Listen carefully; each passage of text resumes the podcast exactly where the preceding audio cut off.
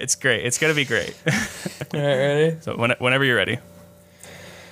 Put that thing back where it came from. So help me. Bum, bum, bum, So help me. bum, So help me. And cut. bum. It's a musical. Like, um, Welcome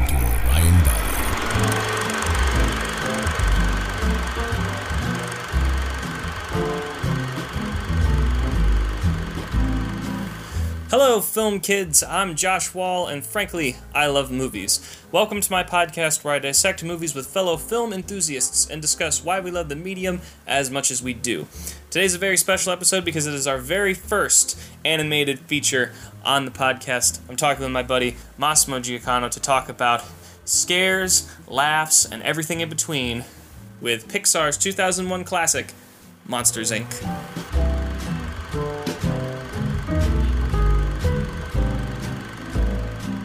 How's it going, Moss? How you doing? I'm good, Josh. How are you?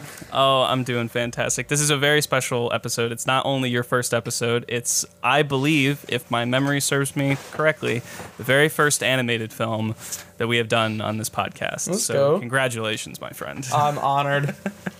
Uh, we're talking about Monsters Inc., Pixar movie from uh, the early 2000s. Uh, a very popular one amongst our generation because it was kind of in that first wave of Pixar films. Um, and it was your choice. You actually you gave me a couple options, and a lot of them were Pixar films. So I want to know why you why this one was on the list and what your relationship is to what Pixar.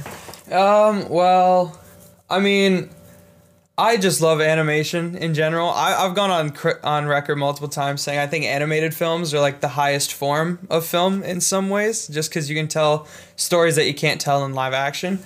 Um, with Pixar especially, it's just ever since I was, ever since I was uh, probably like even like one or two years old. Um, this was the first movie uh, that my brother and I were given. My parents got it for us. Uh, as we grew up, we literally wore the disc out so much that we, the copy that we have now somewhere is our third copy of Monsters Inc. Because my we God. destroyed the disc. We watched this thing on repeat, and just I guess from such a young age, this this film sort of, I mean, I, I, I it just made me love Pixar in general. As and like I love animation, but especially Pixar is a special place in my heart. Um, and and I don't I don't know, man. It's just it's it's sort of one of those things where like you love it so much you can't really express it. It's just kind of like it's unspoken. It's it's not even just this film specifically because this actually isn't my favorite. It's like my third favorite Pixar film, probably second Yeah. fa- no second favorite Pixar film. I I ranked them all, um, but just this is a movie I grew up with, and just this this company especially. Like it's since I was three years old, it's been my dream to work at Pixar, and it's still there. Um, yeah. but especially just this movie in general sort of just lit that flame for me, I guess. So it's got a special place in my heart. I love that. I think we all have that one Pixar movie. Um, I, I, I also want to go on record and say that because just because we haven't had many an, we haven't had any animated shows on this or uh, movies on this show does not mean I don't love animated movies. I adore animated movies and I always have. I think in certain years there are s- some movies in the best animated feature category at the Oscars that should be best picture because they're just so damn good and there's only a couple that have done it like Up and Toy Story 3. I know that uh, Monsters Inc was uh, an early one for me too. I think I saw it in theaters. I, I could be wrong, but I definitely had the VHS, um, and I remember I watched it all the time, along with a lot of other Pixar movies. Um, like I watched Finding Nemo a lot, uh, all the Toy Stories. Um, there's just something special about that first wave of Pixar films. Uh, the first, the two Toy Story films, A Bug's Life, Finding Nemo, Monsters Inc. Um, and I think what's the one? Am I forget? Am I forgetting one? Um, Incredibles but, was like, after Nemo, maybe that. Incredibles was always my favorite, and it still is my favorite. I wanted to like. I actually want to know what are, what are your top five? Give me your top five Pixar. oh, sh- I actually, oh, I ranked them actually not too long ago. Uh, WALL-E is number one. It's my Right. favorite movie in, general. Um, second is Monsters Inc. Third is Toy Story 3 Four is Incredibles, and five oh what the hell? I think five was Up. when we started quarantine, like right in the beginning, I made a promise to myself that I would watch all the Pixar movies in a row chronologically and then rank them. I stopped it up because it's like it was like I didn't want to be sad anymore. um, but I, I do love Up. My so my favorites. The, the only ones that I haven't seen are uh, there's actually a few. Brave. You're not Cars missing 3, much. Not missing much. Uh, the Good Dinosaur. Definitely not missing much. yeah, the bottom tier basically. Um, and then the two newer ones, Onward and Soul, I haven't seen yet. Definitely, Soul especially is. I know that's not what we're talking about, but it's it's so good, dude. It's yeah, so good. I've been I've been waiting. I, I really need to get to it. Um, but my favorite Incredibles is uh, is definitely number one. Ratatouille is number two. Um, Inside Out is number three, and then I kind of say Toy Story two and three are tied. It's so tough for me to pick between the two of them. I, Mm-hmm. I go back that. and forth all the time. Um, and then Finding Nemo was even though Finding Nemo is directly linked to my fear of the ocean, I still really love that movie. Mm-hmm. Um, and it was always an event. It's always an event of a Pixar movie coming out because they always usually also come out around my birthday, of the, like the which is June twenty first. They always come out like around the first weekend of summer, which is super exciting. And it's fun to hear like each person having their own different attachments to certain Pixar movies. Like Monsters Inc. was never a favorite of mine. I always really liked it, but it's never like Monsters Inc. is my dead on favorite. But the more I watch it, especially this last rewatch last night, there were so many like different things that I found, like especially the balance between the um, child's like the appealing to kids storytelling and the adult themes. And you could say that about literally any Pixar movie. And I think that's one thing that really makes them that they push the boundaries that they appeal to kids, but don't make kids feel dumb. They treat them as mature beings, which is really special. That's like my thing. Where whenever when there when there are some people who say like a Pixar movie and like oh it's just a kids movie. It's like sure maybe it's more of like a family oriented movie, but that doesn't take away from like the quality of the film, I guess, or like the gen like how genuine the stories are and like how deep the stories are trying to tell. Um, and just like I don't know how how wild and creative, especially in this sort of like from Toy Story to hell even like Up, like just the amount of for that like 15 year period, just the amount of creativity just flowing out of these people's minds at Pixar is is is incredible. And I, I one thing it's just interesting whenever whenever I hear people rank Pixar movies because mm-hmm. my problem with it is like after like there you know there's always like your top three that are like definitely your favorites but then it's just so hard to rank the rest because they're all Uh-huh. so goddamn good the other minus like a few of them but um, most of them are just like they're they're just so they're they're so well made and they're so ah this is you know this is how I feel Yeah. about about all pretty much all Pixar movies Yeah, their track record is great. Like the ratio from good movies to bad movies is pretty like it's pretty good. Like I would say of the ones that I've seen, like my least favorites are like like Cars when I watched it in quarantine. Like I remember liking it as a kid, but when I rewatched it I was like this has really well made shots, but it's a very mediocre, uninteresting movie. Like just because it's just cars. Like and even even some of the sequels, like like even Finding Dory, which I don't think is really all that great, I still enjoy it, and there's some interesting things that that movie does. We can talk about Monsters University too. I love Um, Monsters I think. I think it's so slept on I think people hate I on it way it was too much yeah. I agree. I think it's great. Um, but yeah, they're they're a reliable company. They um, they're a, a group of well, amazing animators, amazing actors because they have to know the facial expressions. They are just huge movie nerds. There are so many individual references to other movies, especially in this one. There's a lot of good references in Monsters Inc. to other movies, um, and they have they're just amazing with music too. Like their scores, like Randy Newman, and then later on Michael Giacchino, is just incredible. And the original songs that they have for each uh, for each movie, especially in the early years. There's so many things going on. They put in so much care and detail into every single movie. Yeah, I mean, you basically personify. It's just as a company, I look at them and like obviously some, you know, I, I just look and like it's hard. It's hard to not look at Pixar as like the premier animation company. It's like it's not. You can just look at the quality of their animation. Like look at look at you know Toy Story four. Even it came out in 2019, but like the film looks basically photorealistic. Like the quality of the animation itself, not even just like how well animated the characters are and how like, you know, well designed all their characters, just the environments in general. And it just their the quality of the animation coming out from this company is insane. But also, like, like I said earlier, the quality of like the storytelling and the quality of the casting too. It's one thing. It's like there's a lot of there's a lot of films that have a good story, but they just miss on the casting. Pixar has done such a good job at like getting the right people for the right roles, and I think Monsters Inc. is definitely um, a, a personification of that. Yeah, absolutely. And it's cool to see a lot of the earlier ones too. The fact that the animation, safe for I would say, like there are some moments in, in Monsters Inc. where I was like, okay, that looks a little dated, but overall, the majority of their films still just hold up um, amazingly in terms of their animation. And like, I think the obviously the one that has aged maybe the worst is the first Toy Story movie because like when you watch that, you can see it was the obviously it was the first computer generated movie. Not that it doesn't look doesn't look good, but it very clearly is like they made this in 1995. This was the first movie that did this, and there's some, there's some creepy imagery in that movie with, Yeah. the, with the faces. um, but for the most part, uh, they're timeless movies, and um, they're they're also really good. I think what sets this movie apart, Monsters Inc. in particular. Um, what I thought was interesting watching it last night was that a lot of the movies before this were like, let's pair these two unlikely people together and see, like, you know, Buzz and Woody, um, Marlin and Dory, like you, and um, you know, people who need to be the leaders. Um, like Flik in uh, Bug's Life. These are people who are like the who have to rise up and you know do what's right and have to go out on this journey um, because of. But this movie is a workplace drama that takes place in the span of 24 hours basically, which I didn't honestly put together. And, and these these two characters, Mike and Sully, they're already friends. Like they're already like each other, and then they're just put in this situation where they're not they're not really leading anything.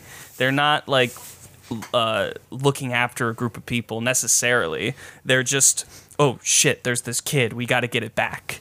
And we are kind of like, oh, we shouldn't be in this situation, but we are. Um, and I, I never, it never, I never realized that until last night, which is, I think, is uh, kind of the hidden genius of this movie. I think the the the I was watching a lot of like the behind the scenes stuff just to see like the processes and also what the actor said. I, they, there's this one clip of John Goodman. He repeatedly he just refers to Mike and Sully as like they're just two working day Joes. You know, it's just when when Pixar went to make this movie, they looked at like monsters. They're not scary. You know, and they looked at like scaring as their job, and like you said, like putting in the whole sort of workplace where it, it's it's just such um such an interesting approach to take things where it's like monsters are also scary and they're like and yeah, but you just look at Mike and Sully and it's like if you put them in human bodies, it just they're they're just people, you know. And it's one thing I didn't I didn't even realize you brought it up was uh the fact that it takes place over a day. It feels like it's longer, but it's just 24 hours. I also I realized that. Um, well, were you ever scared of any monster in this movie? Like when you were a kid, was there ever one monster that you're like, oh, I don't, I don't like looking at that. Like for me, they were always because of their personas and the voice acting. I was like, I like these people. These are like friends, you know. I think when I was little, like Waternoose sort of like freaked me out a little bit. Um, But like the rest of them, not really. It's like Mm-hmm. They how- put him in a vest though, so yeah, you kind of exactly. I don't know. I mean, none of them are really none of them are really that scary to me. Yeah, I think because they the way that they also made their their faces, the, the their all of the monsters' facial structures are very much modeled after people and like other various like stereotypes or uh, personas that you see in like an average workplace. I, I always love the woman in the beginning who's like, you know, Mr. Bile, could you tell me what you did wrong? And she's like this very like it's Bonnie Hunt, so it's like she has this great like almost um uh, managerial voice and presence about her, and the way that they have her face is like her eyes are like all the way up here, like above her head. So it's like they they just like were able to um they and this Pixar does this in every movie pretty much is like finding little moments within the workplace or in the world to be like this is something that humans do, but let's do, make monsters do it, let's make cars do it, let's make bugs do it, you know, and you could find that in any movie that they do. Yeah, I mean, putting it in again, it was it was um literally what you basically just said, like seeing these elements of the workplace and like seeing monsters do it. It was one of the things like I Pete Docter, the director, um, he mentioned he was like when they were brainstorming, like how funny would it be if we just saw like monsters doing mon- like clocking out or like going for a lunch break or I think and it's just like it's it's sort of I don't know, like it's kind of like I said, if you put the if you just put humans in here um, instead of monsters, the story would. I mean, okay, maybe the story wouldn't make sense. I'm scaring kids doesn't really doesn't really work, but it's just the whole workplace setting. um, but no, I mean, it's just like it's so it's so smart. I think like it's in it works. It just like you don't know. I, I haven't met a single person who's seen this movie and be like, no, the whole like mon- no, there doesn't. It, it just works. Unbelievable. Exactly.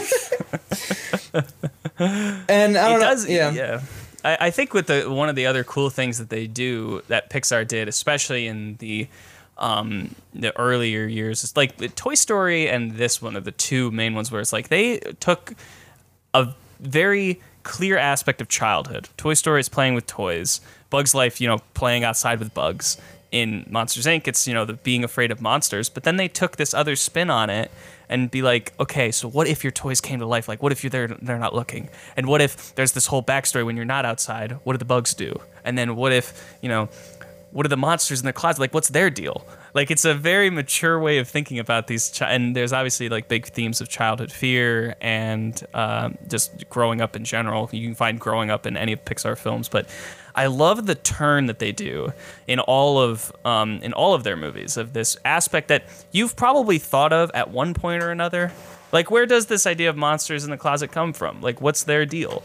And they explored that in a very um, and took us very uh, not formulaic but um, scene format of storytelling before and applied it to it. And it's very exciting. Like it's very fun and it's and it's uh, ingenious to do that and taking something that a child like experiences daily and flips it on its head um, and it makes it easier obviously for kids to see this movie I, I personally never really had any monsters in my closet i was just kind of afraid of the dark space of my closet like it wasn't really like I, there's a monster that's gonna pop out at me like did you ever have that as a kid No, I mean, I kind of was the same thing. I never really thought there was like a monster in the closet. I was more just like the dark kind of kind of freaked me out.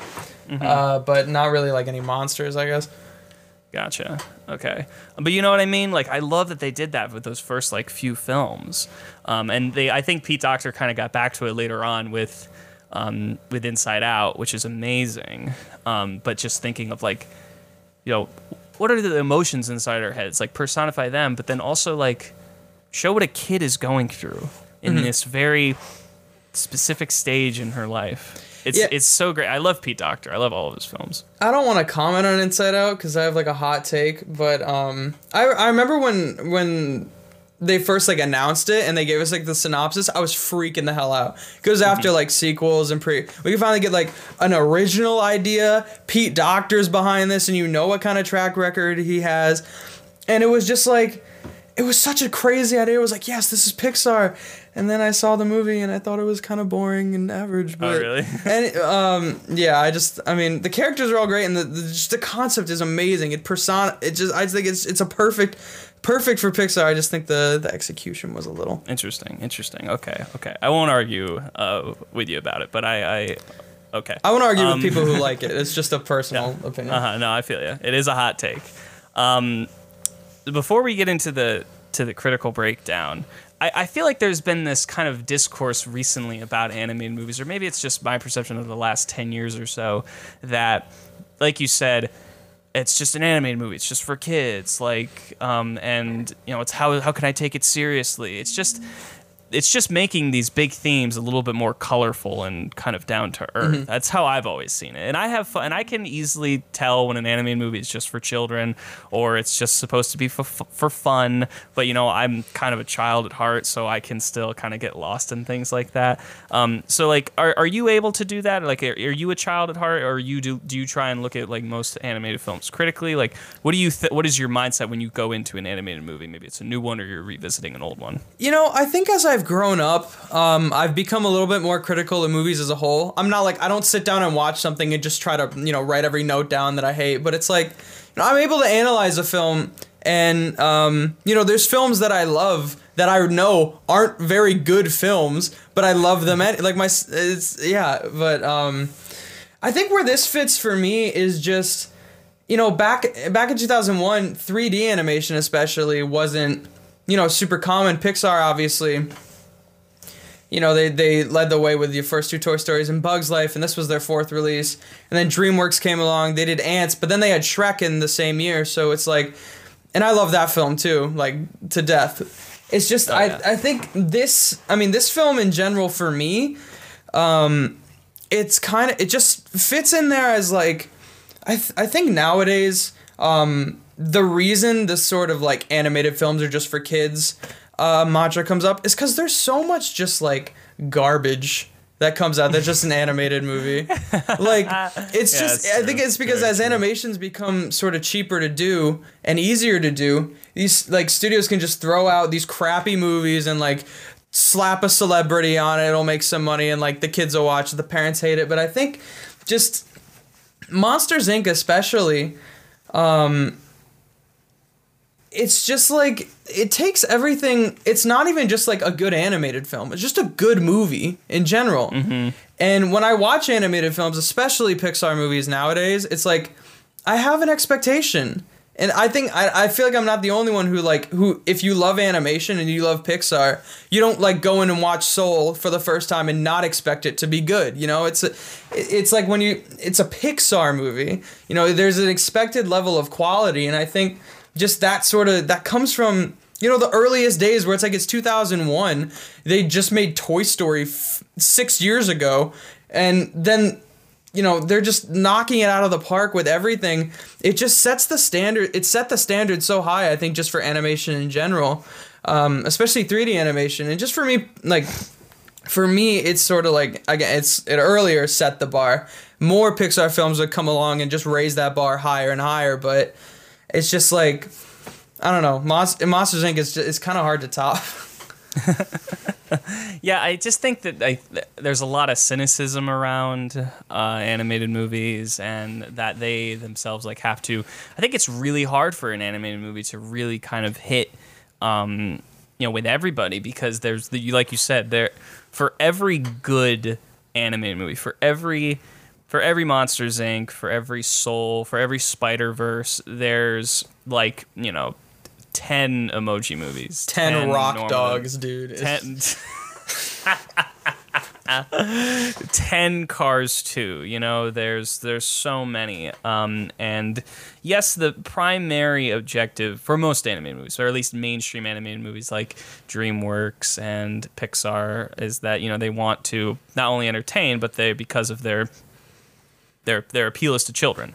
Now that's that they also try and like take the extra step and make it so that everyone can see. I think also because a lot of the more popular animated movies are not ones that I would say are some of the best that have come out. Like, you know, say what you want as a fun movie as it is. Despic- Despicable Me is not going to be like a a record breaking generation defining No. um or like artistic piece. You know what I mean? It's it's fun, but you know it, there also is a lot of things in that movie that I don't like because of what it shows for animated movies, like eh, annoying characters. You know, I hate minions. I'm sorry. Don't. I think don't they were me. funny. They were funny the first time around. Once they got around to getting their own movie, I think it was just a little too much. Yeah, exactly. But I just think that they're, you know, there's so much more. There's a lot of care and heart, you know, and emotion put into like. I haven't really seen a mean spirited animated movie, or a you know a. Uh, Quote unquote like dark like really or maybe not dark but like very depressing or um pretentious animated movie I haven't personally. There's always something like very personal about animators that it because of the care um, and the level of effort that goes into not that like you know obviously the effort goes into every film but with anime movies there's so much more. There's they have to take that extra step and really like put so much more of themselves into their own movie with the with the drawings with the ideas that they have to work harder like honestly. And I, I tip my hat to anyone who wants to do that. Um, and so you know because of that I just think that just completely discrediting animated movies um, for you know just because of a you know because of the the amount that come out or what does come out. I, I don't really I don't really think it's all that valid. There are a lot of great examples of when animated movies can touch people, and it's great to see. I, I love it. Spider Verse in particular. um, all right, do you want to get into the critical breakdown now that I've rambled myself to death? Yeah, sure. Let's go.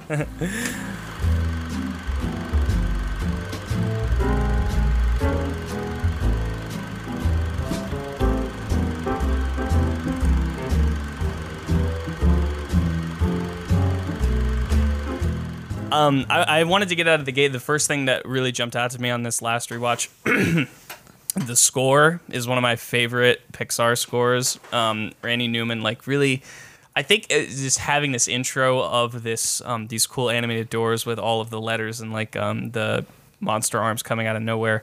Um, with this music that's very, it's very jazzy, it's very inviting, it's very upbeat, kind of sets the tone where it's just like, hey, just this is this is gonna be fun. Like, come on in, like it's gonna be okay.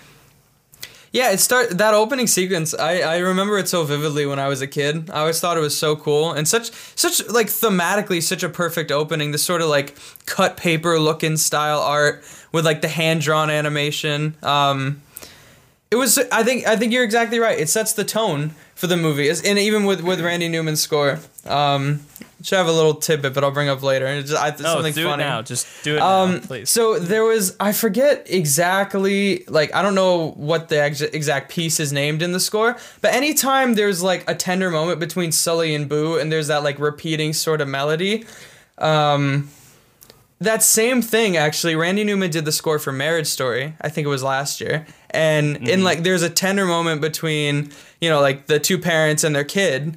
And that same melody came up again, and I saw it, and you like I was complete because the movie's fantastic. But I saw that, and Yeah. immediately I stood. I was watching with my girlfriend. I just stood up. I'm like, "That's the theme from Monsters Inc." And I started flipping out. And just ruining the tender moment. Of, pretty much, I mean, it's it's really recognizable. Yeah. yeah. No, I, I that no, that makes sense. Yeah, I I love Marriage Story. That is a very Randy Newman score in that movie. Um, that's that's interesting. I, I did not notice that. Yeah, the I love. You know, Randy Newman is one of the best, you know, composers and songwriters that we have of the last like 40 years just because of, you know, he was initially just a songwriter and like has, his albums are very provocative and in character and it's interesting to go back and listen to some of them and now he is was able to transition into, you know, uh, entertainment for animation and did so much for Pixar, and all of his original songs are great. You know, obviously, "You Got a Friend in Me" is iconic, um, but you know, I love uh, "If I Didn't Have You" from uh, uh, in in this movie. I think I it's too. really really fun. Uh, I mean, it's it kind of just sounds like like if they're doing like a like a karaoke night. they're This is the song that they're singing or something. I think the best part the best Um, part is that John Goodman and Billy Crystal do, did it themselves with that song. Yeah, I don't mean to cut you off, but I No, feel like no, I f- no. If if Randy Newman had sang it, I feel like it wouldn't have had the same effect. Like getting the characters' voices singing that, I think it made it so much funnier. Yeah, because they're both like they're singing it in character too. So it's kind of there's this self awareness of it where it's like, yes, we're not like we're not singers, but we love each other and we're able to emote it and play in character, um, which is it's fun to listen to. I like it. um, th- th- this whole movie in general just makes me happy. Like like it's not. I I wouldn't say this is one of Pixar's. You know, it's not like one of their sad movies. You know, I don't really get sad during this movie at all. Um, it, you know, there's the low point for sure. Um, but you know, after you've seen it, you know it's like okay, there's just this one moment, and then Mike's gonna go and do the stand up, and it's gonna be funny. Um, but like, the, it's not really. It, it doesn't like like I don't get sad like up, you know. I don't. It doesn't hit me like Toy Story three, and not to the film's detriment. It's just like not that. And I, I don't really think the movie's trying to make it super like completely sad because I think they know the next step is they're going to they're gonna be okay. You know, it's, it's not like in or at the end, like at the part of Inside Out when Bing Bong goes, it's like that's a real moment. That is supposed to be like an actual affecting moment. Whereas with with this, it's like, you know, it's gonna be fine. Don't worry. Like it's it's gonna be it's gonna be okay. Just trust us. I just I feel like if they tried to it's something Pixar's so good at. It's like they make those really sad moments when they fit. You know what I mean? It's like the end the sort of right before, you know, like the the real ending of the movie when Sully says goodbye to Boo. It's like it is sad, you know, it's tender, but it's not the sort of thing like at the end of Coco where Mama Coco dies and he's singing Yeah. Remember Me and it just makes you sob your eyes out.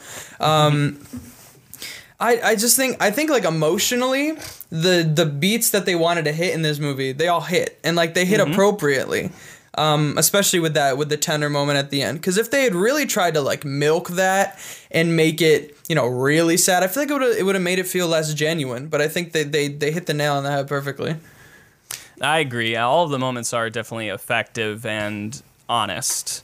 Like they're very like I I, I believe what they're portraying. Um, you want to talk about uh, John Goodman and uh, Billy Crystal? 'Cause Hell, I think that this yeah. is one of my you hit you hit the nail on the head earlier when talking about like the voice performances. Like, and they Pixar is just able to give certain actors a second life by uh, giving them these characters that you wouldn't necessarily expect from them. Like one of the bigger ones for me. Like, I mean, just even considering just because of how big Tom Hanks is, just thinking about him as Woody is interesting.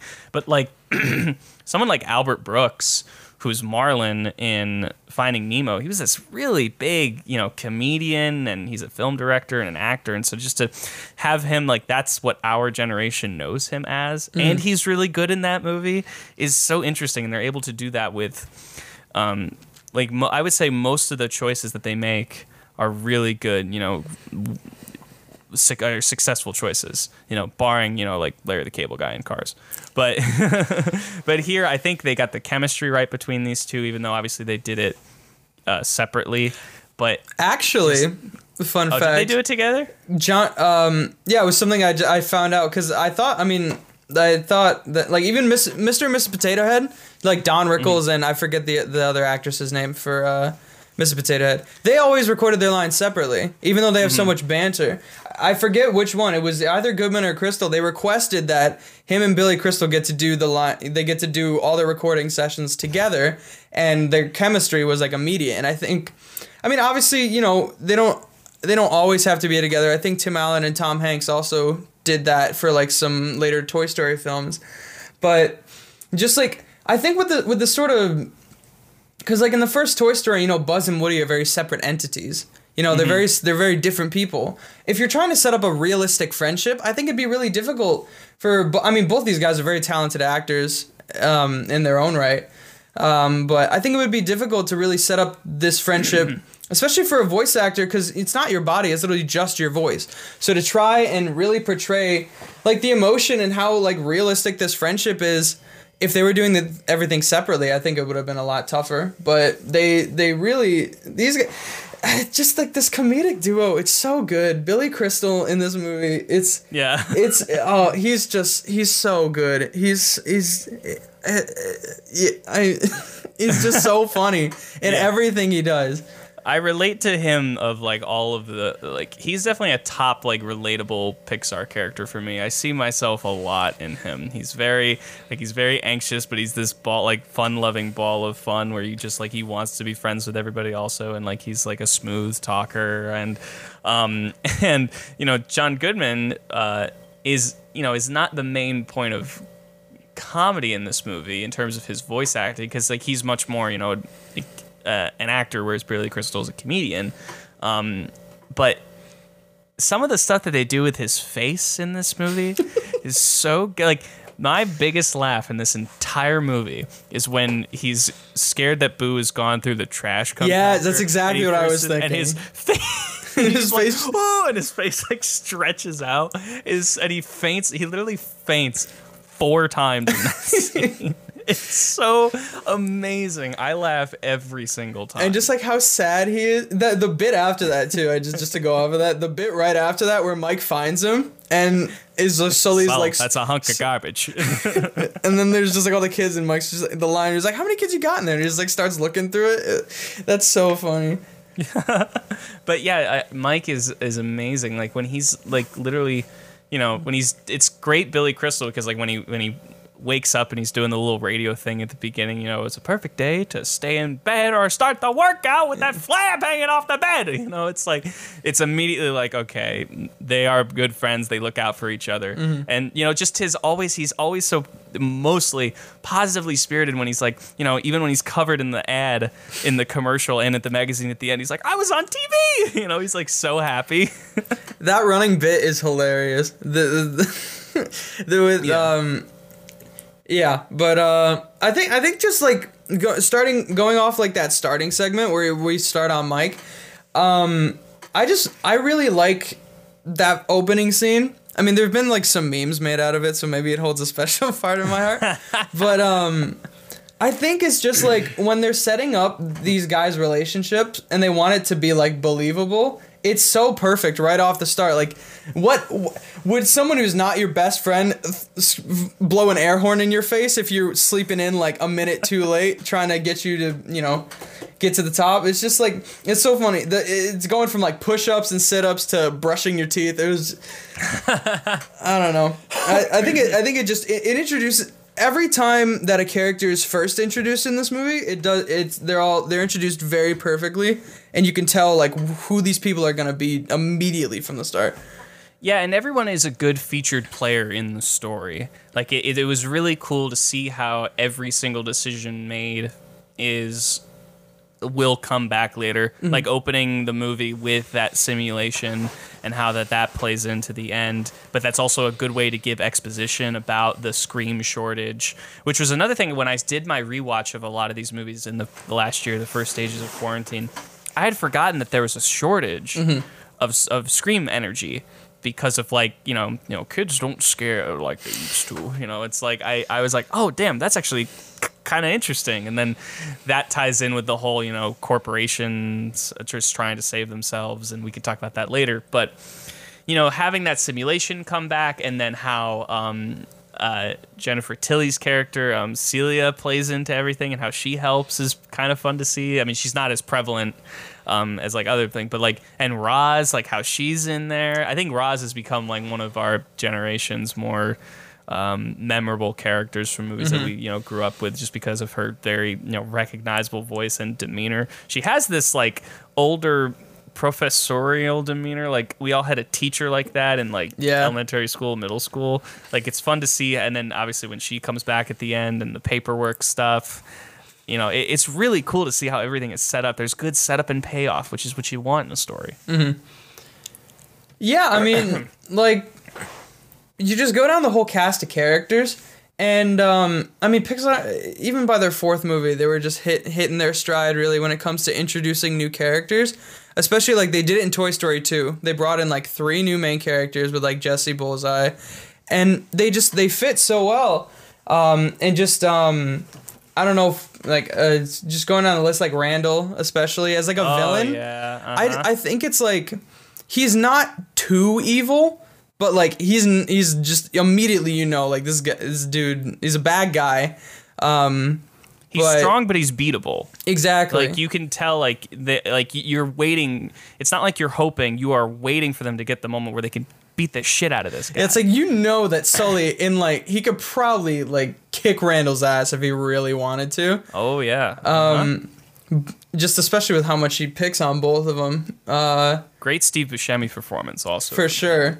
And then like Waternoose, I, I just like I, I, I like thinking of these like ma- these made for Waternoose is like um there's there's there's a big thing where like twist like Disney's twist villains never work and like they're always so so like I, I remember like Incredibles 2 with like Screenslaver and how predictable and stupid the villain was.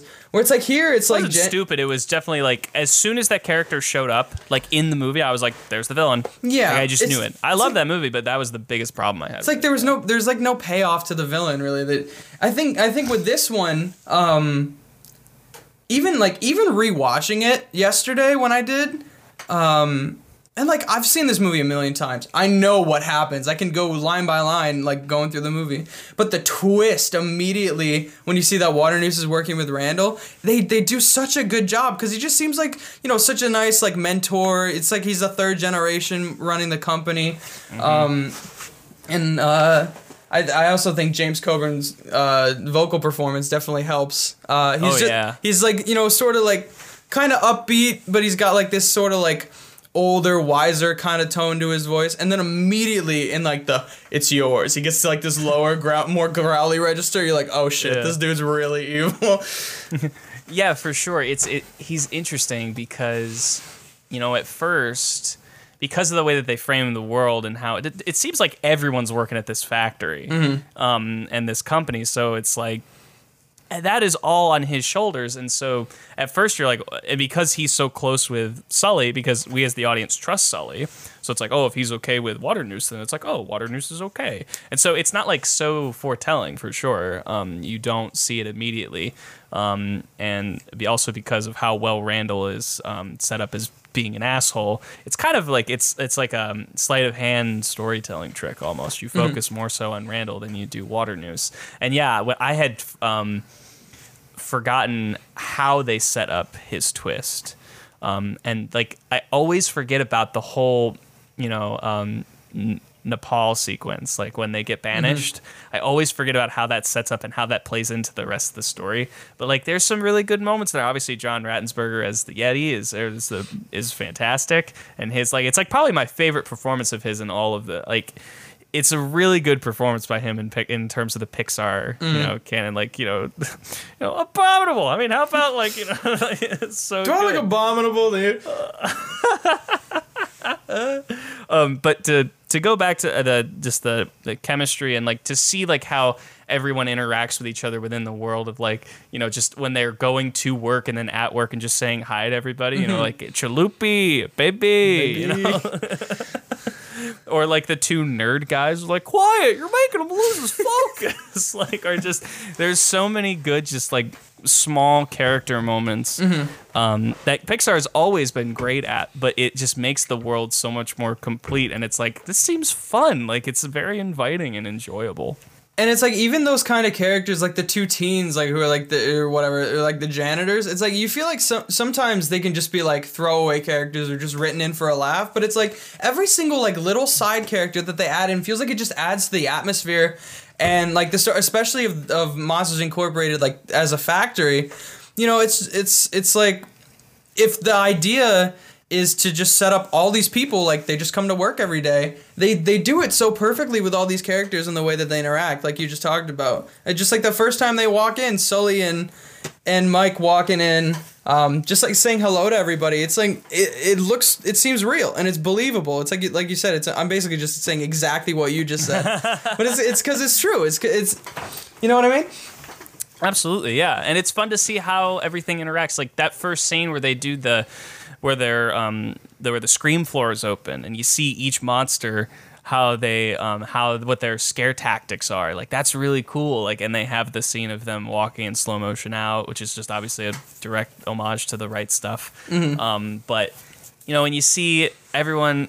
Uh, you know, that one guy puts the teeth in, the guy puts the eyes on his face, and everyone's just, you know, trying to break the scare record and get as many screams as they possibly can.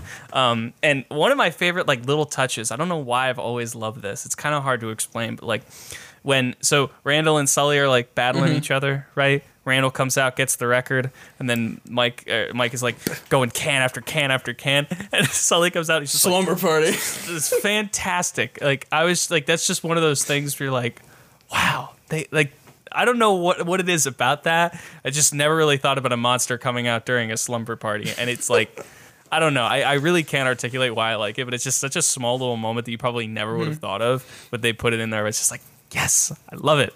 I love it. Like just and yeah, he's just swinging those cans back and forth. John delivery on that line too is just so funny. Just like how Mm-hmm. casually it's like he's not, he doesn't seem like like he, he starts off the day with like the hey may the best monster win and then Randall's just like an asshole about it. It's Yeah. sort of like the one thing where he comes out he's like yeah never mind you're a bitch. just like yeah, fuck you. yeah, it's it's a really great moment. Um, and I. uh, We, I think uh, also we should talk about Boo as a character is a really interesting addition to this movie that sets it apart. It was kind of the first time, um, oth- uh, other than Andy, because uh, Andy doesn't really affect the story of Toy Story all that much, other than getting the toy and becoming obsessed with Buzz. Andy is like is just the framework of this is what we're fighting for, you know. Whereas Boo is like actually. s- Like she's, oh, I was noticing last night. She's like really smart. Like she does things in this movie that, like, when she finds the door with the the, the, the, little uh, wrench on the wall. little wrench on a hidden door that leads down. Like she's actually like super helpful, um, and can blend in really well and is so lovable. Obviously, because I mean she's just a she's just a baby, but you know it's fun to see how she fits in. Like that scene, like after the the siege on uh, the sushi restaurant with the big orb, and they were just like uh, like, and they take her back to their house. Like it's it's so fun to see. Like you know, first they're um, like basically setting the like the house on fire, and like Mike sprays himself in the eye, and that's where we get the first idea that the laughter affects the energy. That's also really good setup because like you know at first she just goes crazy, and and then it comes back a couple more times. Which, by the way, that scene has one of my favorite moments when Mike is in the trash can. He just hops over. Just he's like, hops right in. I, I have no idea, but it'd be really great if it didn't happen again. I just love I, I love the idea once they introduce Boo, it's like you know, because they set up like oh scaring kids, scaring kids, and then Boo comes in and it's like she's not scared. It's like this is the top scare at Monsters Inc. And she's like, she's like playing with his tail, chasing him around. Like mm-hmm. she's not phased, and I th- I think that's her character in general. I mean, like you said, she's like she's really helpful, and she's really sweet. I think it's kind of like at one point she seems kind of like a puppy who's like just like g- finding all these new smells and stuff. Like when she's mm-hmm. just kind of when she's like unleashed upon the factory, she's just running around like seeing all the sights and like trying to like interacting with all these people and they and they have no idea. I just I think it's really cool how they introduce this little girl and you know, I mean, as an audience member, you're like, why are they scared? It's like she's she's not hurting you. She's a little tiny girl. What is she gonna do? It's like you Yeah, can just the- step on her and crush her. Yeah.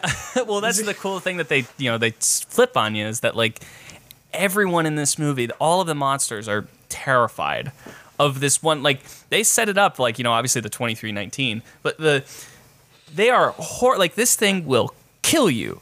Like it is so like the the chemical like it is so like it's just dangerous. It will destroy everything. This child, you know, like it, it's toxic. It's deadly. It is just it's I, I don't even know. Like it's just absurd. Um, and then you know the fact that the idea that like each child has their own specific monster, and hers is um, hers is Randall's. So that obviously automatically makes us not like Randall even more. Um, and we understand why she would be comfortable with everybody else. Because I guess if you think about it, if you only have one specific monster that uh, is attuned to all of your fears, you wouldn't really be afraid of anything, anything else. Um, and um, but yeah, she's you know she's really sweet. She's really cute. Like I, I've always loved, um, you know, when they're just throwing Fruit Loops at her, and she's just catching them in her mouth, and when she goes to sleep, she literally just like. Immediately flops- knocks yeah, out. is immediately knocked out. And Sully's like, "You go to, sleep sleep." um, but you know, there's an instant, you know, and obviously Mike is, you know, very, very afraid afraid of her, and it's just like using mostly spoons. We dig a tunnel under the city and release it into the wild. Spoons. so many great lines in this movie. Oh, yeah. And again, it's because of their interactions with each other. Um, and you know, they just they just give these guys time to cook. They're just they're really just being themselves in the movie, Mm-hmm. but they fit so well. Um, and I love that you know Boo is also great because she doesn't really she obviously doesn't have any actual verbal like lines other than you know Mike Wazowski. But when she is saying, "I think there's something in my closet," it's gibberish, but you can kind of make it out. Yeah. like you know, I was in my closet. It's like it actually is like, oh, I get what you're saying. It's Yeah. easier for her to communicate with us. It's fun. I also I also really like um I like how Mike I think Mike starts to realize after like that first interaction that Boo's not like toxic. Like she's really not gonna like kill them. But he still I think he just feels this resentment towards Boo because she's getting in the middle of like their friendship, this thing. And I think especially in the Nepal sequence when he's having this sort of like this last sort of thing with Sully when he's about to leave and go save Boo, and he's like, "Look at everything that we've done together. Like, does this matter? You're about to, you're gonna just throw this all away for a little girl." And then I think that's that's sort of when it hits Mike that like he's not doing this because he doesn't care about us. He's doing it because it's the right thing to do.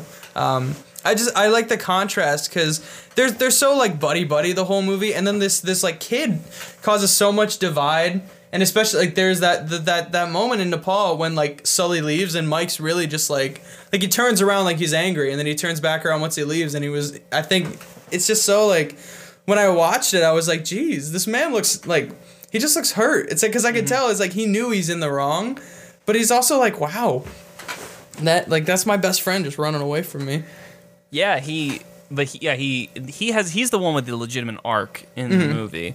You know, Sully is the one. He doesn't have much change. It's just this change comes into his life, mm-hmm. whereas Mike is the one who has the complete, you know, change in mindset and thought. Um, and yeah, at first, you know, he's just sees Boo as this obstacle that they have to get over, and like when when there's that you know moment when uh, they're going to first return her. Mike is like, you know, it's great. Our lives go back to normal. The nightmare is over. Like he's just so happy that you know the life is gonna be okay. Um, like he fits the fake door down of like from like this Norwegian party. He's just like, oh, sounds like fun in there, you know.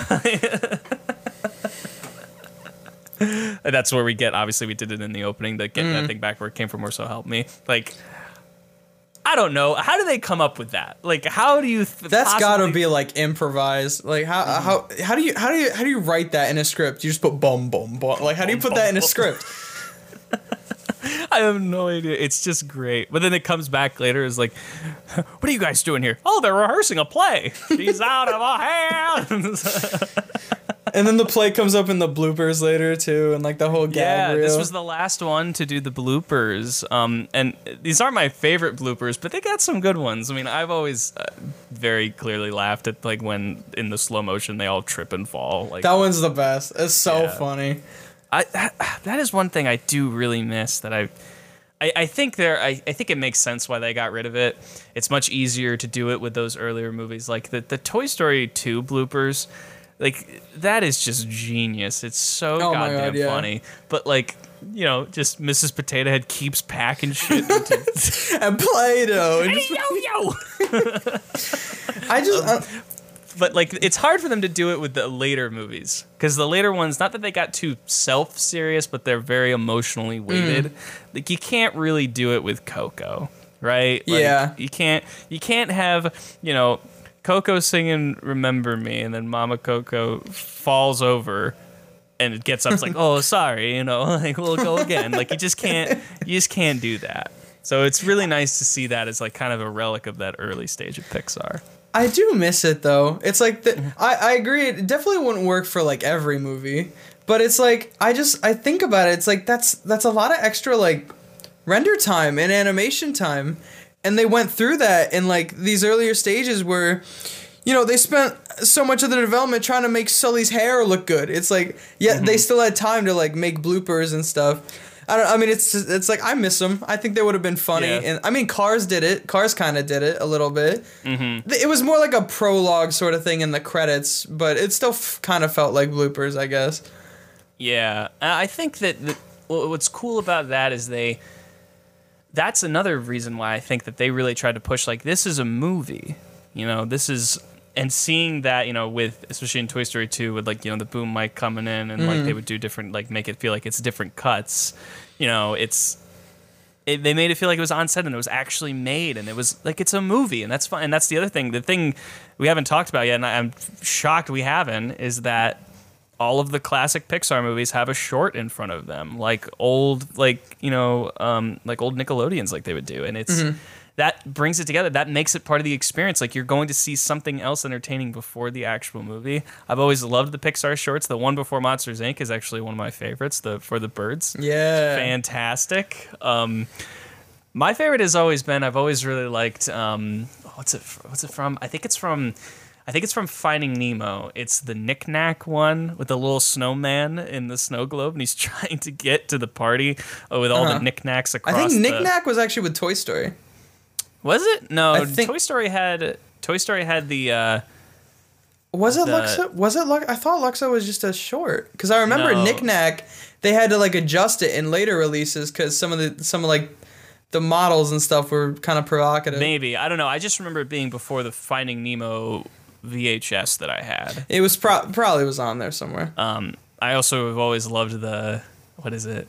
The Presto. That's the one before WALL-E. yeah, that is the one before WALL-E. Yeah. But those like they're just so they're so entertaining and so funny. Obviously, like nonverbal storytelling is Mm-hmm. very hard to achieve, and they do it. Um, it's just a very entertaining fashion. Do you have some favorites of the shorts? Um, I always love Mike's new car, the Monsters Inc. one. Actually, both Yeah. the Monsters Inc. one. Party Central with Mon- If you haven't seen that one with Monsters University, Oh, yeah, it's uh-huh. hilarious. No, that's Um, a good one. Yeah. From that- these that earlier ones, I love For the Birds. Um, I always really liked Boundin' too. Um, I think That that one's was a good one. It's got a good song to it. Yeah. And uh, oh, Geri's what, Game. That's a good one. what the hell is the one I'm forgetting? The one where the old the Geri's Game's the one where the the old man plays Yeah, chess. the with old dude himself. plays chess. That's from A Bug's Life. And then I mean there was like one man band. I think that was before Ratatouille. That one, man, what Jack? I already said Jack Jack Attack. Bao even. I mean that was really new. yeah, Um, Bao was before uh, I think it was Inside Out. I think. something like that. I don't even remember. I, I remember that one kind of. I thought it was really No, weird at first. uh, Incredibles two. That's what yeah, I thought it was really Which- weird. But then I weird. watched I it again. I thought it was fantastic. I watched it again and I'm like, wait, this is actually really good. yeah, I always, I also always loved. I think it's, I think it's before. oh, what is it? It's it's called Lifted. Yeah, I know what you're talking about. I can't remember what it's before though. That one's the alien one. Mm-hmm. Um, I, I, where's it from? Are you looking it up? I'm just look. I'm looking. Lifted was yeah, it was before Ratatouille. Okay, okay, Reddit, yeah, Ratatouille. That's What's right. the one that I'm forgetting, man? I keep. I don't even know. I, I'm forgetting at this point. There, there's so many, and I don't know if Mm-hmm. I, I feel like maybe they've stopped doing it. I, I remember when I saw Coco. Well, no, there was it was a Frozen short before Coco. Yeah, that which was, bad. terrible. it was fucking awful. It was And not I, good. I remember seeing that in the theater. Um, and maybe that's why I didn't think Coco was like amazing. I liked Coco, but I didn't love it. Maybe that's why because the first short was like so long and so terrible that I felt it like it was- was already there for too I long. was sitting there. I was so excited for the movie, and I'm like, when the fuck is this Frozen short gonna end? I'm not here to see fucking Frozen. Yeah, with terrible songs, terrible voice acting, something that's not funny. Ugh, I I fucking hate that short. I hate it, was so much. so- Um, I thought that I saw I saw um there was like a, a VFX breakdown of the way they made the short, which I thought was interesting. But the short itself was just like it was so fucking long. It was so Mm-hmm. Yeah. boring. it makes me angry. Like it makes me mauled when I think about yeah, because it was like 15 minutes. Like, come on. It's ridiculous. I'm here for one thing. Like if it it was long. really good, I wouldn't care. But it's not. Yeah, it's bad and it's long. Like the greatest thing about those shorts is that they're like five minutes at most. Mm-hmm. I think Boundin' was like the longest one. That one, or maybe Presto. Presto's a little long, not like long, but like, but most of them are just like couple minutes in and out, done, good, and they feel like their own thing. Mm-hmm. Um, but anyway, back to Monster Inc. Uh, but like they, they really try and make it feel like it like this is a movie. This is an actual full on experience, and, and I really really appreciate that. Um, I and yeah, so like the way that the story goes, and it's really fun to see.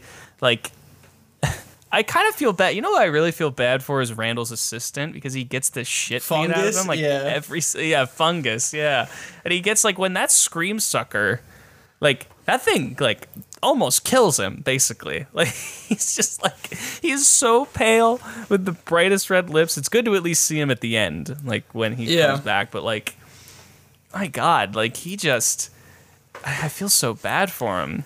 I think the the thing I never realized with that scream thing was like we never really got to see it in act. Like we see it and we're like, this shit's imposing. Like this is mhm. definitely not okay. Like not humane to do to kids. And then I you see it on fungus and you're like, huh, oh, look at him. His lips are gigantic now because of the the suction. But it's actually, it, Yeah. it would have completely fucked someone up. Oh yeah, for sure. I, I also I saw something recently. I saw a lot of people tweeting about how Disney in general sometimes will reuse animation panels, especially in like some of their older ones. Like you can find, um, you know, certain drawings animated from Winnie the Pooh in the Jungle Book. Yeah, Or, I remember I um, saw that. and you know I, I I I never noticed it, but I also I don't really care because if you're a they're a company, they're gonna parry it off of themselves. We just said Randy Newman used the same fucking thing in another movie. Yeah. Who cares? Like I don't really care. But one thing I did notice that kind of caught I don't want to say caught me off guard, but did jump out at me is that the scene where they go and get on the door and they're the whole end sequence, which is fantastic. It's so mm-hmm. fun. But seeing when they go in the first like their one aisle, and then they see all of the doors. Is like the scene in Toy Story 2 in the airport where they go through with the luggage. It's like, okay, we just got to find that case, and they go through. And it's- like so much fucking luggage. Um, it's just, just a nightmare. Um, but that ending sequence is so cool. Um, just seeing them go through each door, and you know, Boo is fucking loving it. She's loving like just sliding down, and it's there. They're on then they're on different levels, and they got to make her laugh to start it. Like, it's just nonstop excitement. Yeah, I think I mean by that point in the movie, it's sort of we've kind of seen the ins and outs of the factory, I guess. And then the only other place is like where do the doors go? It's I remember when I was a kid, like watching the movie. Um, throughout the whole thing, I was like, oh, the doors are going. I wonder what happens with all the doors. And then they they just do it, and it was Yeah. there's like over half a million doors in like that big first shot, and it's mm. like it's so cool, and all the different environments, like how they go to Hawaii, and Mike's like, well, why couldn't we get banished here? And then they go to like France, and they go to Japan, and it's like, oh, it's a slides, it slides, it slides. Yeah. And it's like they get they get all these little beats where it's like you know the score is like pumping and it's like this very you know like high stakes climactic event and then there's just these little beats in the end where it's just like oh look it's france and then just come and run through the door. I think i think it's just um it the the it's it's just such such a good like finale to the whole thing. W- one thing I definitely did not notice like ever from watching this is the um I've always loved uh you know just they beat Randall obviously and Boo's not scared of him anymore. But the thing I never noticed is like so yes he gets thrown through the door and it's the the trailer park uh, and you know but and then they they throw the door off the end, you know, basically like just getting rid of him forever. And then I was thinking like they subside that by the fact that when they go in, it's this mother and son like, "Mom, there's another gator in the house." like beat him with a sh- give me Beat that the shovel. shit out of damn Katie I was dying last night. I d- don't know how I missed it all these years. I That thought it never was- that never gets old. Every time I see that I laugh. It's just it's cuz think like Randall's like super pissed off, like he just lost, he just got defeated and then he just gets the hell beaten out of him with this show. But just the fact, I, I think it was the first time I actually heard their lines like Mm. clearly, and the actors who do those lines are just so good. Give me that shovel. and the kid, it's like in a football game. He's like, "Yeah, go, mom, Go on, yeah, come on, get that get that kid. Oh my god, it's fantastic. Um, I I also I I uh, like I said, I think it's great the way that they come back with the simulation scene, uh, and that's how they get water Waternoose on um, camera. And it actually kind of sidelined me last night when I was watching it. I was like, okay, so they got her, they got her back in the room. Okay. So now Waternoose is just gonna have to. They just come in and take him away, and then no, the doors come down. I was like, "Oh, that's right. Yeah, they use that again. It comes back. It's so good. They cover their tracks. Pixar. They know what they're doing. I always I always love the line cuz it's like it's like you said earlier they they introduced the simulation right at the start just to come back to it later. And it's not like an exact replica of, of the first, but like the thing goes up and Mike's got that same demeanor that like the lady in the beginning had where she's like, "Can you tell me what you did wrong?" And he's just like, "Well, I don't know about you guys, but I saw several big mistakes." Yeah. And it was just that whole setup to the end. I mean, obviously, you know, watching it now, it's like I know what happens, but it's first of all they have a really good twist villain, and then just like that twist at the end where like it they end up in the simulation for pe- that's such a big like gotcha. It's like people who watch that, it's like we just got out big brained by Pixar and their amazing Yeah. creative minds. Absolutely. And yeah, and then that goes into the um you know, he has to put Boo back and you know, it was always one thing where it's like, okay, you know, it's necessary, you know, he has to let him go. But the, the moment that always got me is when she opened her door. You know, that's the big one where it's like, oh, you know, it's kind of mm-hmm. real. And then they shred the door. I did not expect Mike to rebuild it. For some reason in my head, that was always, I don't remember if that was like an extra or like a deleted scene, but like when I was a kid, like I thought, was that actually how the movie ends? How does the movie end?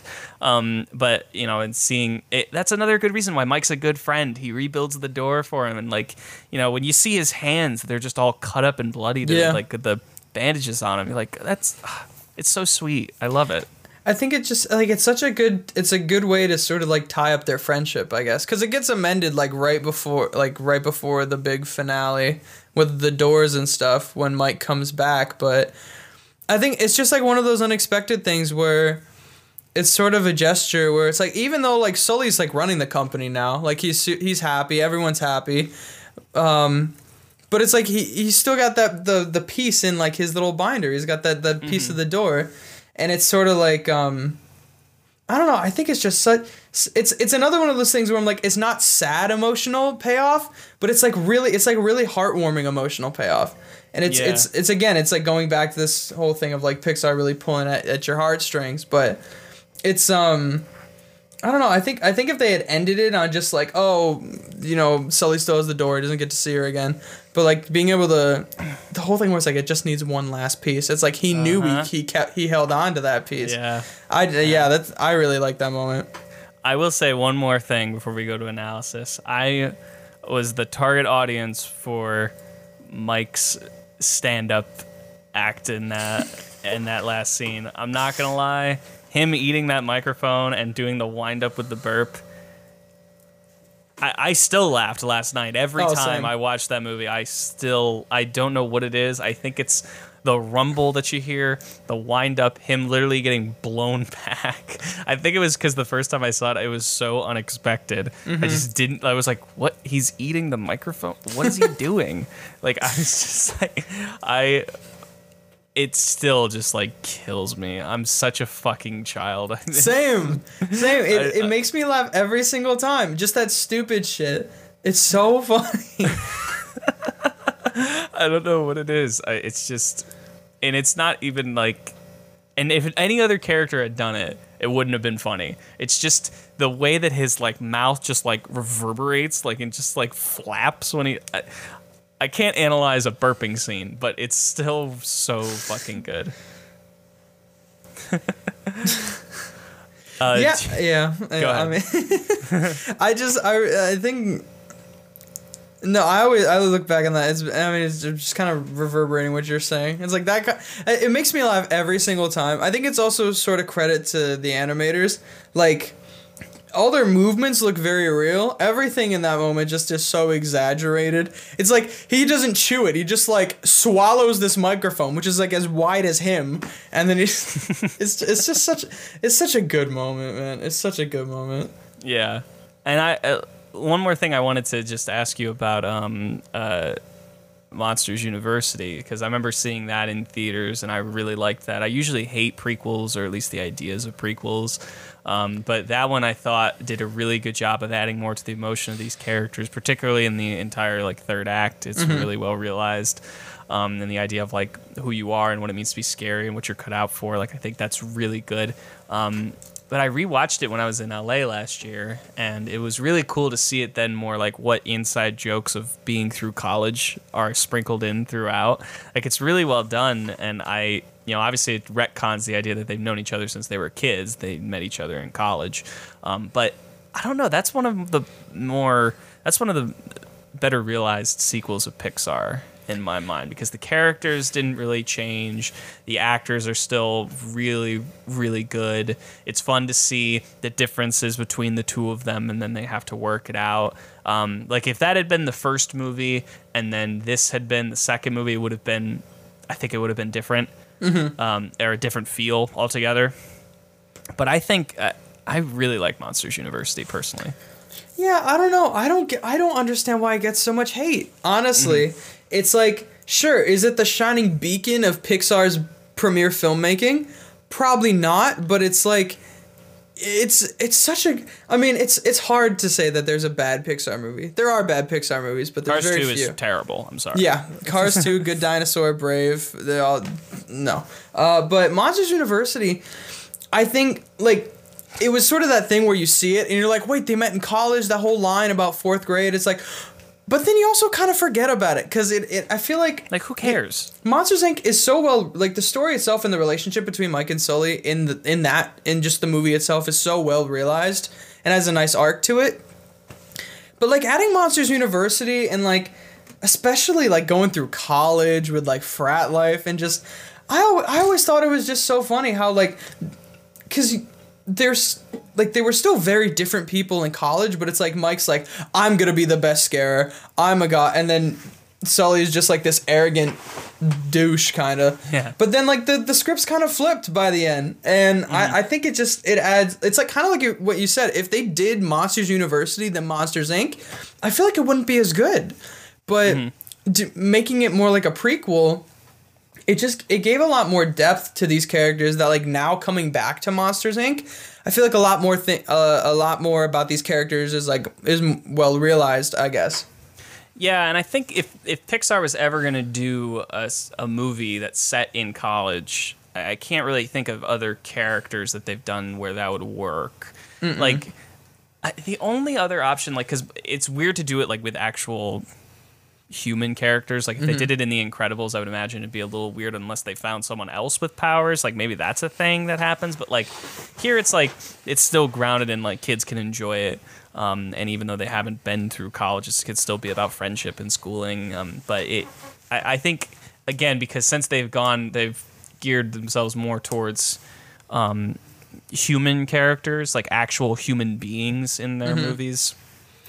I think you would need to do that one and flip it with like a little twist and have it be with their um, anthropomorphic characters. And I like it. I, I think it's still, um, you know, it gets the cool clique groups and frats. Uh, you know, it kind of nail, hits the nail on the head.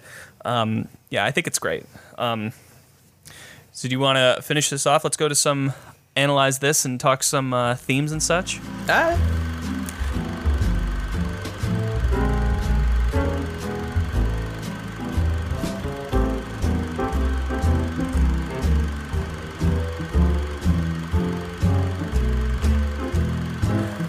So I think we, we talked a lot about like you know the, the arc of Mike, but the the theme that like really stuck out to me, and maybe I'm just overreading it. I think it's kind of interesting to see, uh, you know, in 2021, you know, and also through the eyes of a 22 year old, um, seeing you know the whole idea of you know Waternoose being like i'll kidnap a thousand children just to like, keep this company from dying like doing anything like whatever it takes to keep this company like moving and um you know even breaking the law and doing like completely unethical things it rang pretty true i will say like i was like yeah i this this this makes sense why they went this way.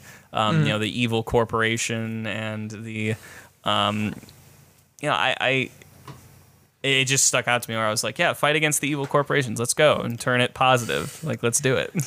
I think Pixar's really good at that. It's like I mean, I I I really like that point because it it reminds me of WALL-E, which you know uh, anything reminds me of WALL-E, but it's just like this this sort of like kind of realistic theme, I guess. Like these big corporations, like what really goes on, you know, like what really what do these companies really do to keep themselves going?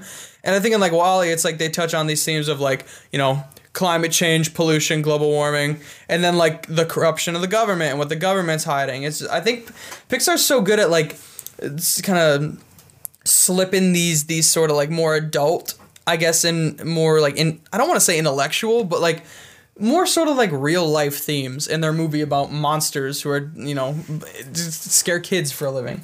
Um, but it's just, it's just um, and I also I like that theme in this movie because it kind of it's sort of I guess it's like an underlying thing that you don't really focus on because it's like it's mentioned right in the beginning like there's a scream shortage you know the company is it's like water is like how are we doing? And then the dude's like oh well we may actually meet our quota. And he's like oh first time in a month. You know they're obviously struggling. And then it's sort of you kind of get pulled away from that because of what's happening with the individual characters but and then obviously it comes back in the end with that thousand uh, children line but no I, I i just think it's really interesting how they tie these more like genuine like real life themes into these sort of fantastical worlds yeah, the other thing that they do is, um, you know, about facing your fears and you know getting, um, you know, f- you know, facing childhood fears and kind of, uh, you know, head on, and you know, seeing Boo not be afraid of Randall at the end. And you know, Sully's got that great line, like "Looks like you're out of a job." Like that's really good and really fun to see. Um, and you know, it's you know, we all have those irrational fears or just like life fears that we kind of have to push through and face and have to some deal with in some way, shape, or form. And you know, we've all had that, and it's great to put that in you know the context of what was the scariest thing when you were a kid, you know, and thinking about you know in retrospect how did I like I got over that because of people around me that I loved helped me through it, um, and you know that's something that can be told in an umpteenth number of uh, situations, uh, which is you know that part of it is inspiring and it's it's fun to see that and it's you know hopeful. You know we all go through it's super stressful time right now and there's a lot of things that are extremely scary but we have to get through it together. We got to be strong. Um, and you know that might be a little bit you know bigger in terms of like in also in just in retrospect like uh, to see that to look at that now but it's there it's it's it's great to see and it's um you know it rings true you know it, it, it definitely is well utilized I also really, I mean, it's it's. I guess it's more of like a basic thing. It's kind of introduced at the end more, but it's the the whole thing of like laughter is more po- like the most powerful. Yeah. Laughter is the best Uh-huh. medicine. Or whatever. however you choose to interpret it in the context of like this story. I think it's just it's a it's a really good theme um, to sort of end the movie on, I guess, because like when you see Moss, I feel like it's way more fun. Like I, I feel like I'd want to see a follow up, like a short or something. Seeing Monsters Inc. as like a company that makes kids laugh, you know, like what what kind of the training and what sort of the sort of antics would go on there. I, I don't know. I think I think that theme when it comes to like you know Pixar's also really good at like sending home these messages. Like every film's got to have a message. You know, it's got. Um, and I think just sending it home with again, it's sort of up to interpretation, like exactly how you word it. But the the English, uh, like the laugh, like laughter is the most powerful thing, and it's like uh, you know friendship, you know Mike and Sully and laughter, and I I think it provides um, a good a good. Uh, t- what the hell? I can't. Conclusion. That's the word. Yeah. it's sort of like it ties everything together with all the different themes the movie pushes around. I, I really like that one though. Absolutely, I, I totally agree. Um, so let's round it out. Just uh, give me a quick synopsis or a quick, um, yeah, I guess synopsis or just quick overview. Why do you love this movie, and how does it add to your love of movies? I love this movie because I mean it's hard to explain because I love the story, I love all the characters, I love the world, I love the music, um, I love how funny it is, I love how well it stood the test of time. Um, I will like some of the animation, a little bit of it looks dated. I think some of the lighting looks dated, but it's like it's it's you. You know a movie's good when it holds up literally almost 20 years now. Um, and it's still just as good as when you first saw it especially when it's like you have something that that you love so much as a kid. And if you continue to love the movie genuinely not just for nostalgia but just because it's a good movie i think it, it tells um, to the quality of the filmmaking and just the qual- the quality and the care of the people who made it. Um, and i guess why it affects my love of movies? I mean again like i said it's sort of um, this was one of two animated films that really sparked my love and my passion for animation. I guess that passion hasn't really been fully realized yet. Um, I'm kind of working on that right now, Yeah, but you got time. it's just like I don't know. It's it's just it again. It's like I, f- I find it hard to talk about some of these things that I really love this much because it's just so hard to put it into words. Um, my, I guess what Monsters Inc. does for my love of film is it shows that even just like the simplest of of ideas, like oh the monster in the closet, or like uh yeah like just uh, just like the monsters in the closet or like you know what's really hiding under our beds and everything it can be explored and fully realized as something that like no no one would ever think of. And i that's just it's exactly what i said at the beginning and like right at the beginning. Um, i think animated films are some of the highest forms because we they can tell stories that you can't tell with like a camera and some friends. It's it's it's different and that i guess that's what i love about it and it's sort of it's it's uh, it just inspired me to follow this sort of thing where it's like it's not just a kids movie it's a film. It's an animated movie and um, it's just influenced i guess the way i look at film and um, yeah kind of how i've lived my life. That's a great answer, and I totally agree with you. The thing that like really stuck out to me was how it's a story structure and you know as old as time that we've seen like over and over again but it's still a shining example of how you can take it and still make it exciting. You know like a lot of criticisms i've heard like recently of a lot of older movies particularly like you know the, the first like star wars movie about how it's just the hero's journey but put in space or something like that was like yeah, so it still works. Exactly, it's still, cool. It's still It's well done. Um, and this is you know this is a story. This this doesn't add any new, um, groundbreaking story structure or way to tell a story necessarily, but it it still makes it exciting and it was fun. To, like you said, it's fun to see the world. It's incredibly funny with fantastic chemistry. Um, and you know, I just I, I think that sometimes with movies like this, you can you can stick to the old format and it can still be good and that's fine. Like that's totally okay. It's the same with any cliche cliches exist for reasons because they work you know for the most part. And if you take those and you know add them to something new like you can strike gold. And i think they struck gold with this movie because of you know because of all of that. And again stellar animation and it just sets pixar on this path of you know just a nonstop force. And after this you know is when they do finding nemo and um and incredibles and uh and Cars. WALL-E, and cars and WALL-E which really you know aside from obviously cars being very boring That's why I said Cars. yeah, the they up they up their game in terms of how their movies look. Like all of those movies are so cinematic. Like even again, even Cars as story wise, put it aside, the way that that movie looks and the way that each shot is like composed of animation, it's it just looks good. And WALL-E too. They have you know WALL-E. I would say is one of their more, um, you know, break from the norm story wise. I know you know you love it, but that that's why I love Monsters Inc. Um, and it's one I can always go back to. I love early era Pixar. It's fantastic.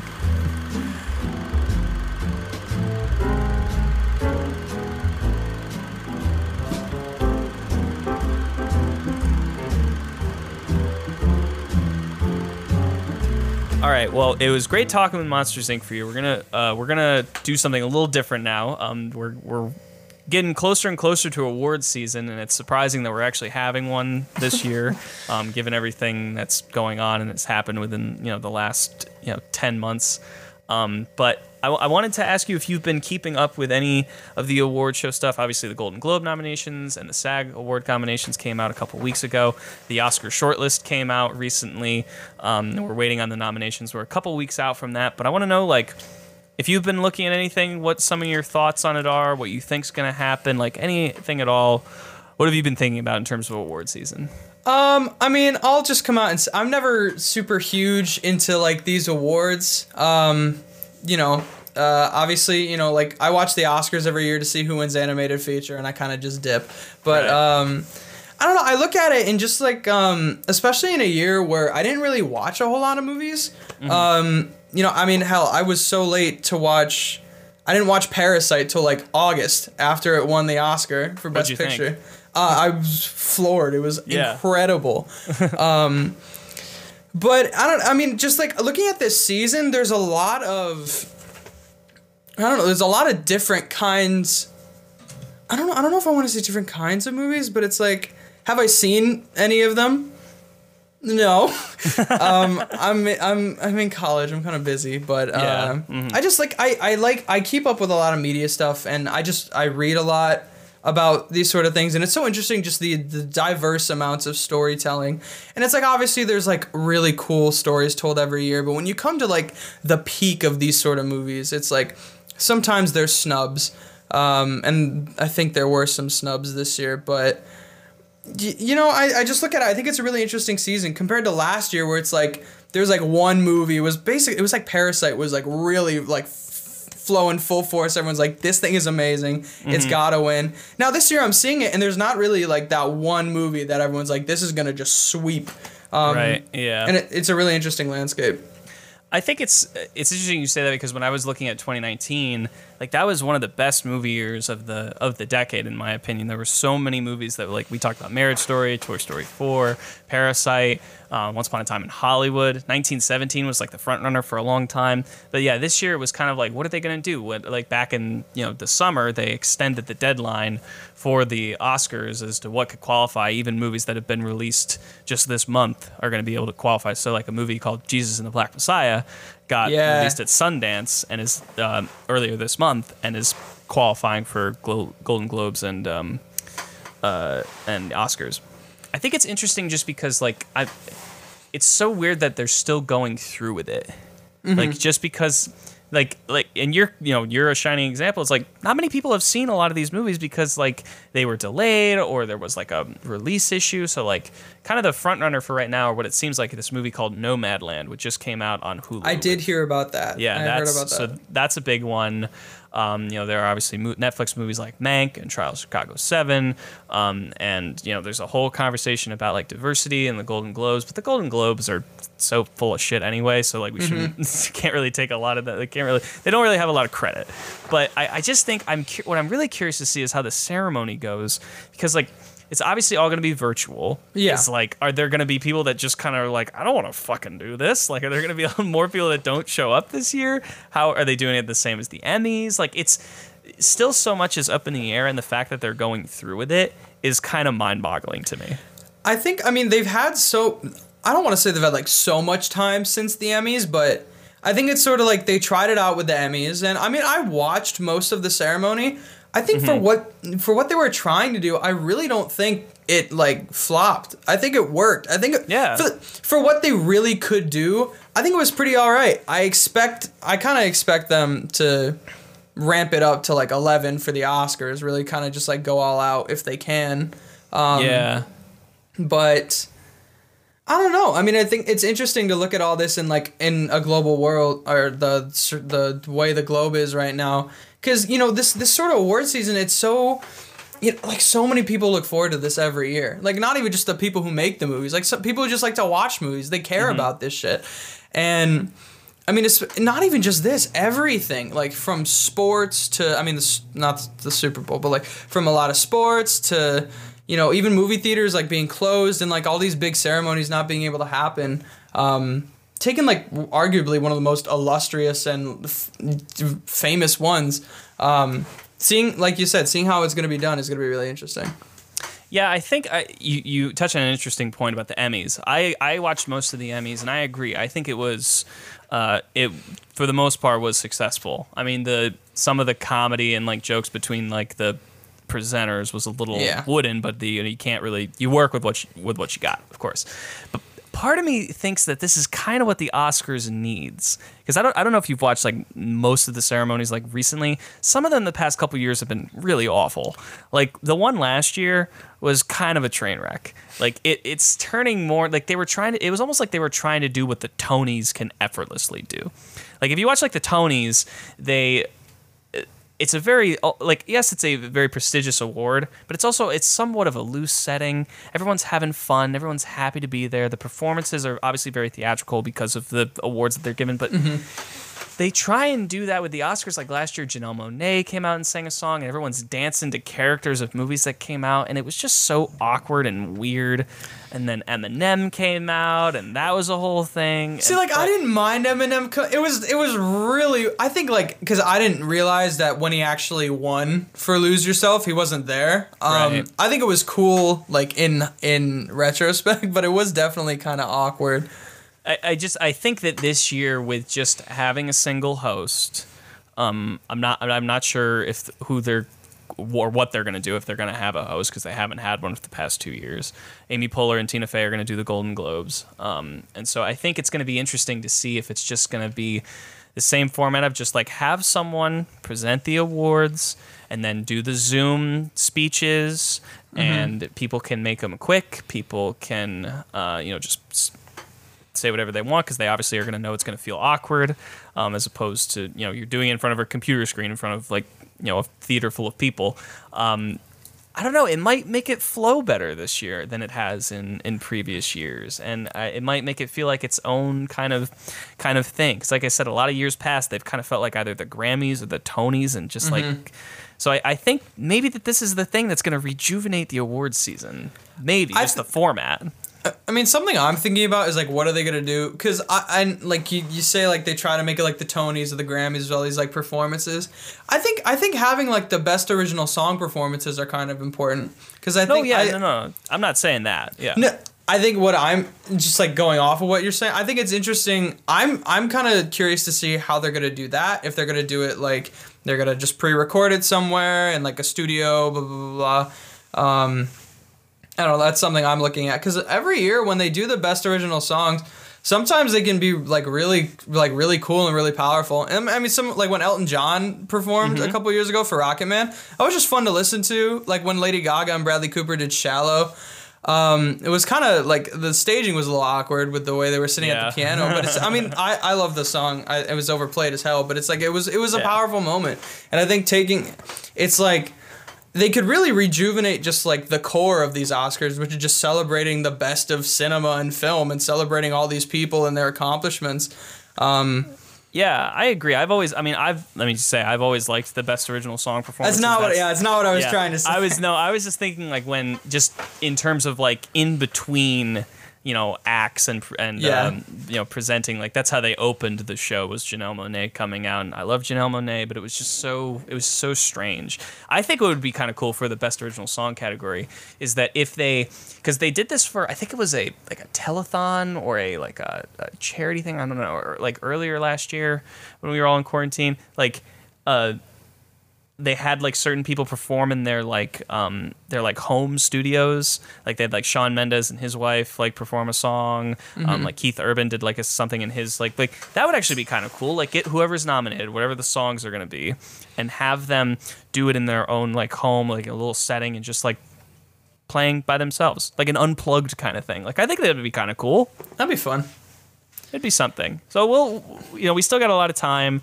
Um, the Oscars are are going to be in uh, in April, and the Golden Globes are coming up at the end of this month in February. So we'll see what happens. And uh, I don't really know who's gonna be taking home awards this year, but I, the Golden Globes will will set the precedent. I guess we shall see. Yeah, I wanted to ask you. It's like, I mean, I haven't. There are some films that I've been looking at that I'm act- really intrigued to see. Mm-hmm. I don't like. Is there anything that you're looking at this season that just like you think is gonna be sort of? It's gonna be the film that like if something is gonna be kind of like a leader and is gonna just not like sweep but take home the most awards. Like, which one do you think is kind of a front runner for that? The two that I've been thinking about a lot, just because of their positions in terms of their release and you know what the movies are about. The no, Nomadland I already mentioned because that was that's the one that I think is going to be the one that people think of the most artistically and humanistic film because it's a very I still have yet to see it. I'm very excited to see it. Um, it's like people were saying Chloe Zhao, the director, is probably a shoe in for best director. Um, but the other one that I think is probably going to be a big contender is Mank, David Fincher's movie about Herman Mankiewicz, which is a great movie. Um, I just think that that's the one. It's just interesting because it's, you know, it's a movie about Hollywood. It's about the making of Citizen Kane. It's about the, that golden age. I think Amanda Seyfried is probably either going to be nom- is going to be nominated and may win for best um, supporting actress, which is a very deserving win. She's fantastic in that movie. Um, and you know, I'm just I'm, I'm curious to. S- those are the two that are in my head. I'm like, what is going? Which of those is going to win? What are they going to take home? Um, because I think they kind of like they're combating against like between those two best director and best picture i think are the two like which is going to go to which because you know chloe zhao has been in a lot of talks. David fincher has never won before. He probably should have won for the social network but he never but he didn't. Um, and you know it's that's about like i said it's about hollywood. It's a movie about a movie. Um, so I think those are the two that really stick out in my mind. I think other nominations are going to be like Trial of Chicago 7. Uh, I think that um, I, I don't think Sia's music is going to get a lot of nominations. Hot take. Um, but uh, yeah, I think I think Mank and Nomadland are the two that are going to be the the front runners, and at least in terms of our discussions in the coming uh, weeks. Uh, I think that's all. Do you have any uh, other thoughts? I think that's all I got. Um, I was if just you gonna don't, say, it's fine. I was I had one thought. Like I said, I always think about animated picture. It's literally just gonna be Soul's gonna run away with it this year. It's gonna sweep. It's gonna win Golden Globes. It- it's yeah. gonna win. do, you think it's like going to be Soul versus Onward? Uh, No, honestly, because last time Disney Trolls World Tour. N- uh, it's, it's really punching above its weight. Uh, last time Disney had like these conflicting releases, it was like when Moana and Zootopia were both up in the same year, yeah. and everyone was like, "Oh, I want Moana to win," and but Zootopia was the better movie. I mean, I don't think love Onward's gonna. Mm-hmm. get a nom perfectly. Uh, personally, at least I. I mean, there there were so few quality animated films this year. There was one called Wolf Walkers that I think came out on Yeah, uh-huh. Netflix that was really interesting. I watched it because people were like going crazy, um, but I it's just a personal thing for me. It's like I, I like keeping up with the animated films of the year because again it's like kind of my thing. But um, my my prediction uh, is just I think uh, I mean the Academy and like all these sort of the Associated Foreign Press or whatever the hell they love you know Disney and they love Pixar and I mean For sure. deservedly so in most of the time but that's my that's my call uh, uh, uh my my yeah soul's gonna just kind of sweep for animated features Yeah, you're probably right. Um, well, thank you so much, Moss, for talking about Monsters Inc. and uh, the uh, award season. Uh, it's great to have you on, my dude. thank you for having me dude it's been like a year and a half i've been waiting i I know. I'm, finally I'm got really- my shot Absolutely, man. You're welcome back anytime. i ho- yeah it was fun this was fun this is a lot of fun i'm. I'm happy i was able to come on That does it for this episode of Frankly I Love Movies. Thanks so much to Moss for coming on. If you want more Frankly I Love Movies content, you can check us out on Facebook at Frankly I Love Movies, on Twitter at Frankly Podcast, and you can follow me on Letterboxd at Big Walls 21 for all new and recent movie reviews. Frankly, I Love Movies is part of the Orion Valley Productions podcast network, where you can listen to other podcasts such as Ravnik Avengers, our Real Play D&D podcast, and Tea Time with Titans, an Attack on Titan recap podcast. New episodes of that are out every single Wednesday. And finally, tune in in two weeks for another special episode talking about a special movie with a special guest. Until then, I'm Josh Wall, and frankly, I love movies.